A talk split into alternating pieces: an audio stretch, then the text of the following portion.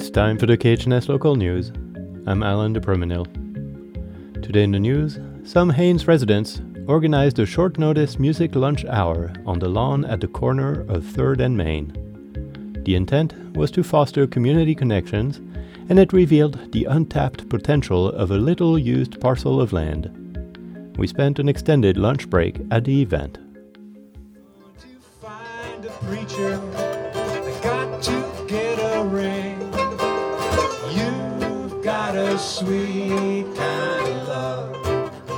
There is an unassuming piece of borough land in downtown Haines. It only has a few small trees, a couple benches, and some grass, and gorgeous views of the mountains. Local officials have talked about selling it, hoping to spur investment in the downtown area.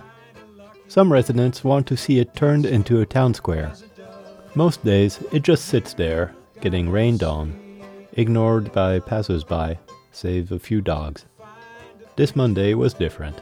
A couple of weeks ago, we kind of talked, hey, wouldn't it be kind of neat if we just kind of low key put something together? Resident Mike Denker is part of a group calling itself the Town Squares. That whole idea of a town square, public space where people get together, and it's kind of like a launching point for the rest of the community. You go down, you know, drive around these small towns down south, and you see these public areas where things kind of happen. They pop, they spark.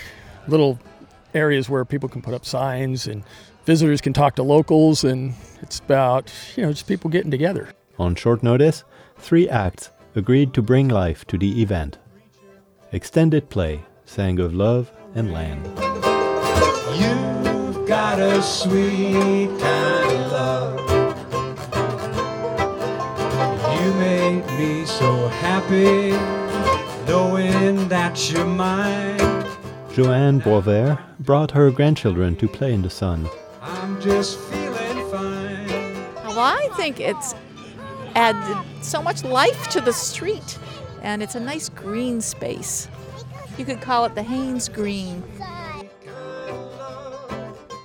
Natalie Benassi owns a small restaurant across the street.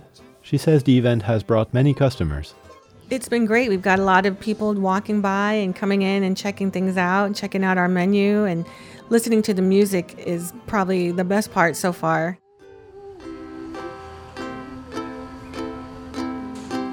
Nearby, just past the brewery, a food truck serves lunch to a long line of customers.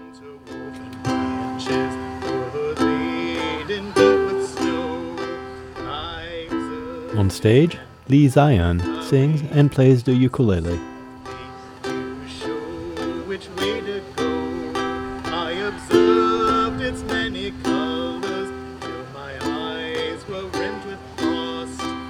To put on a last minute show, Ted Hart gathered his immediate family.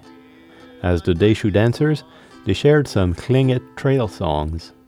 Um, yeah, I just really wanted to highlight these trail songs of ours to um, highlight this place, our way of life, and the way we've navigated this place for many thousands of years. These songs came from farther native communities in the Yukon and British Columbia. Uh, trail song, they're, so they're acquired through trade. We're very skilled traders, and we would uh, travel up into the interior with strictly trade items, no personal items. We'd make camp along the way, gather food, and uh, when trade would go really well, sometimes we'd receive songs in trade. Hart comes on stage. His two young children are with him. So this, this first song is called the ptarmigan song, and um, it's about a ptarmigan hunt. Being able to harvest some ptarmigans for a very hungry trail hiker, you know, it's a very, very important thing. So, ready? Ready, ptarmigans? The children dance the part of the ptarmigans. They fall down when a louder drum stroke simulates a gunshot.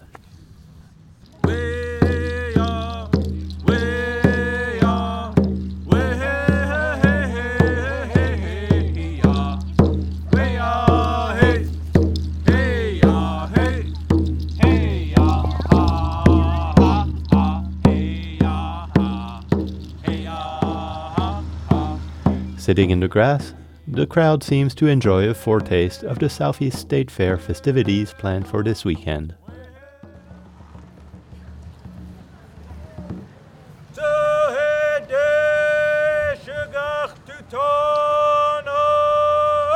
That's it for the KHNS Local News. I'm Alan DePermanil. You can find this story and learn how to access the KHNS News as a podcast at khns.org slash news. This is KHNS Haines, Skagway, and Klukwan at 102.3 and translator K220BK Skagway, Alaska at 91.9.